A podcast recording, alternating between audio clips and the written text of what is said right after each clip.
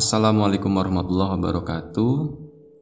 Kemarin ada satu cerita yang sempat ke pending, itu uh, cerita klasik horor gitu tentang seorang tukang becak yang namanya Mang Roin. Tapi sebelum kita ke cerita, seperti biasa, gue mau ngucapin banyak-banyak terima kasih buat kawan-kawan subscriber semuanya dan kawan-kawan yang baru mampir, baru nengok, baru main di lapak horor ini. Nah, Mang Roin itu uh, sebenarnya bukan warga sini, dia perantau gitu dari kota sebelah dan dia udah narik becak itu udah lama banget, udah dari tahun 80-an ya. Udah lama lah pokoknya. Sekarang orangnya masih hidup uh, tapi udah sepuh. Jadi uh, pada suatu malam Mang Roin itu narik becak. Mang Roin itu emang becak malam ya. Kalau kalian tahu mungkin ada bus malam gitu. Nah dia ini tuh tukang becak malam. Jadi dia baru keluar itu uh, maghrib atau habis isya gitu dan dia nanti baru pulangnya paginya. Emang target dia itu penumpangnya itu penumpang yang orang-orang mudik biasanya. Orang mudik turun dari bus nah itulah jadi targetnya Mang Roin.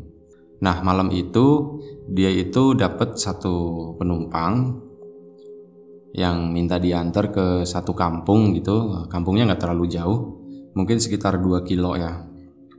Dan Mang Roin udah sering nganterin penumpang ke kampung itu karena kampung itu juga banyak perantaunya jadi banyak sering orang mondar mandir dari Jakarta kebanyakan uh, ya mondar mandir dari Jakarta ke kampung itu. Dan beberapa di antaranya Mang Roin udah kenal karena udah langganan juga Nah udahlah uh, si Mang Roin jalan nganterin si penumpang itu. Nah jalan menuju kampungnya si penumpang itu, itu pertama sih biasa lewat uh, jalurnya cuma lurus saja gitu. Itu biasa lewat perkotaan lah, uh, banyak rumah, banyak toko, biasa aja. Itu setengah jalannya. Nah setelah ada nanti perempatan, itu masih lurus terus. Nah setelah perempatan itu tuh baru sawah semua kanan kirinya tuh sawah belum ada rumah di sana. Itu sekitar satu kilo dan nanti akan ada belok belok ke kanan masuk ke kampung itu sekitar 200 meter barulah sampai di rumah penumpang tadi. Nah singkat cerita sampailah si Mang Roin di rumahnya penumpang itu. Akhirnya dia dibayar dan dia pun pulang Nah, horornya itu dimulai pas perjalanan pulang Mang Roin sendiri. Tadi sorry, uh, gue lupa sebutin jamnya ya. Eh, jam itu kejadiannya pas Mang Roin bawa penumpang itu sekitar jam 11 malam.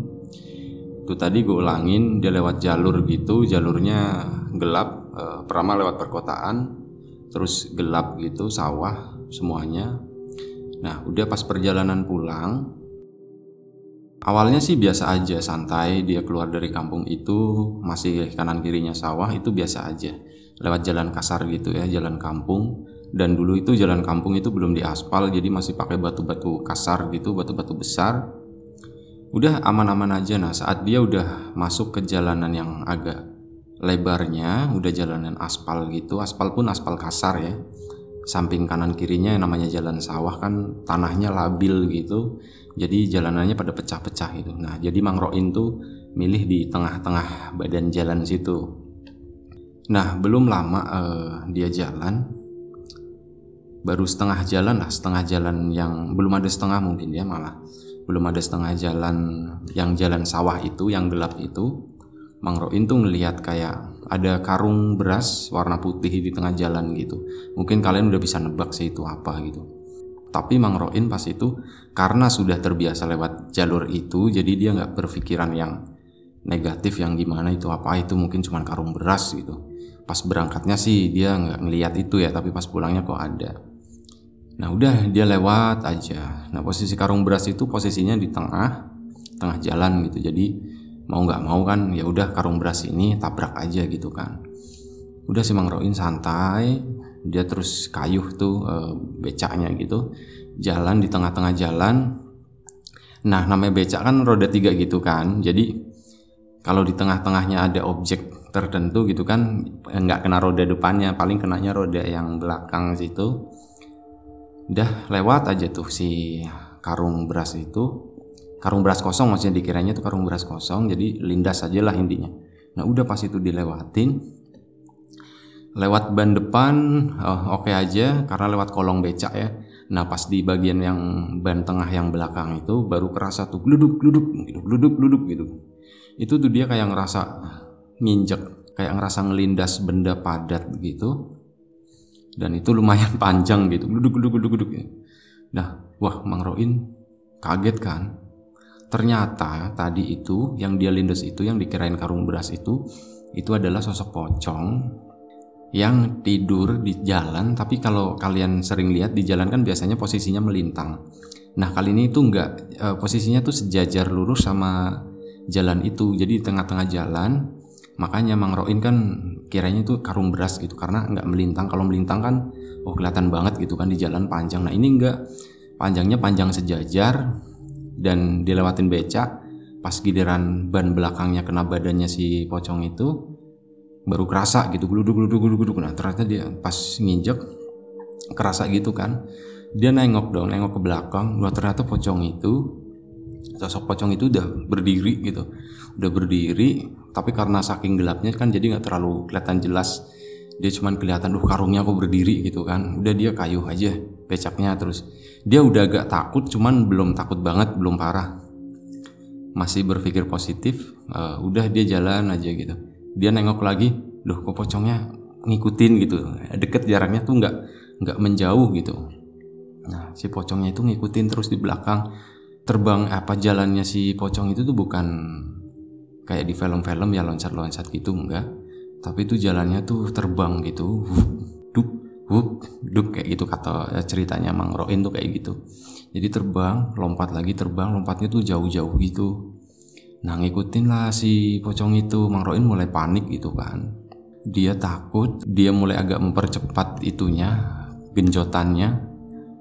Nah pas itu si pocong itu itu terbang lewatin dia di atas kepala dia dan duduk jatuh gitu buk gitu. Itu di becaknya dia di depannya gitu. Si Mang Roin kan shock takut gitu kan. Dia langsung ngerem gitu uh, becaknya. Terus udah dia kabur gitu. Dia lari turun dia kabur. Karena udah deket perempatan sebenarnya. Perempatannya itu udah jalan. Dan di perempatan itu terang ada lampu jalan. Setelah dia kabur gitu kan udah lumayan lama tuh dia nungguin. Mungkin ada 15 sampai setengah jam. Itu nggak ada orang lewat gitu. Dia tadinya tuh mau nyari orang buat nemenin buat ngambil becaknya gitu. Udah uh, tapi nggak ada yang lewat-lewat. Akhirnya udahlah dia beraniin diri buat jalan balik ngambil becaknya itu. Nah dia jalan deketin tuh becaknya. Si pocongnya masih ada duduk di situ gitu. Akhirnya ya karena mau gimana ya uh, nekat atau gimana dia beraniin diri itu buat ngedeketin si becaknya gitu. Terus dia tetap mau ambil becaknya itu tapi eh, dan dia sambil ngomong gini sambil ngomong ke si pocongnya udah naik nggak apa-apa yang penting jangan bau katanya kata si Mang Roin itu. Nah udah dibawalah itu si sosok pocong itu naik becak dia dia genjot di belakangnya dia genjotnya pun sambil merem dia nggak mau ngeliatin pocongnya sih cuma diem aja dia nggak ngapa-ngapain cuman kadang sesekali uh, nunduk-nunduk gitu kayak orang ah, ah, ya ya ya kayak gitu. Nunduk-nunduk aja gitu tapi dia nggak nggak macem-macem ya dia nggak gimana gimana udah terus dia genjot terus gitu kan. Nah itu sampai akhirnya dia nyadar kok perempatan nggak nyampe nyampe ya? Udah lama banget dia kayaknya udah ngerasa setengah jam sejam dua jam gitu. Itu tuh lama banget sampai dia udah ngos-ngosan dia kan bawa air ini air minum air mineral gitu satu botol besar. Itu katanya sampai habis gitu tapi perempatan itu yang udah kelihatan itu nggak nyampe nyampe gitu. Udah digenjot terus uh, akhirnya uh, dia itu baru sadar kalau ini ya ada ajan subuh. Ada ajan bukan ajan subuh apa namanya? Itu tuh orang ngaji tuh orang ngaji sebelum azan itu.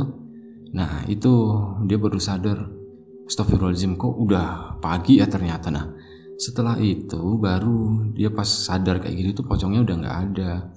Dan dia akhirnya barulah sampai di itu di perempatan baru bisa nyampe di situ. Setelah ada azan eh bukan setelah ada pengajian itu. Jadi selama berapa jam gitu uh, kan Mang Roin itu ngangkut penumpang itu jam 11 malam. Ngangkut jam 11 malam nganterin ke rumahnya penumpang itu mungkin sekitar satu uh, normalnya sih kalau bolak-baliknya tuh sekitar satu jam lah lama-lamanya gitu. Nah itu tuh dari jam 11 malam sampai mungkin sekitar jam 4 kali ya. Nah itu berapa jam tuh? Itu perjalanan dari sosok pocong itu dia ketemu itu sampai ke perempatan yang terang itu itu makan waktu berapa jam nah mulai dari situ uh, Mang Roin tuh udah kalau malam udah nggak mau narik lagi ke situ itu ada dua mingguan lah. Dia tuh jadi tukang becak siang sekarang. Udah nggak mau uh, jadi tukang becak malam lagi. Karena masih masih trauma ya sama itu ya takutnya dikerjain lagi. Tenaga habis tapi cuma dapat satu penumpang gitu. Sampai sekarang uh, Mang masih dia masih narik becak tapi hanya siang aja gitu. Nah itulah cerita tentang Mang Roin satu horor klasik yang mungkin juga pernah dialami sama tukang becak atau pedagang atau apa pokoknya yang aktivitas mereka di malam hari itu biasanya pernah ngalamin hal-hal serupa kayak gitu. Terima kasih buat kawan-kawan yang udah mau dengerin, udah mau tonton video ini. Jaga kesehatan kalian semuanya. Sekali lagi terima kasih. Assalamualaikum warahmatullahi wabarakatuh.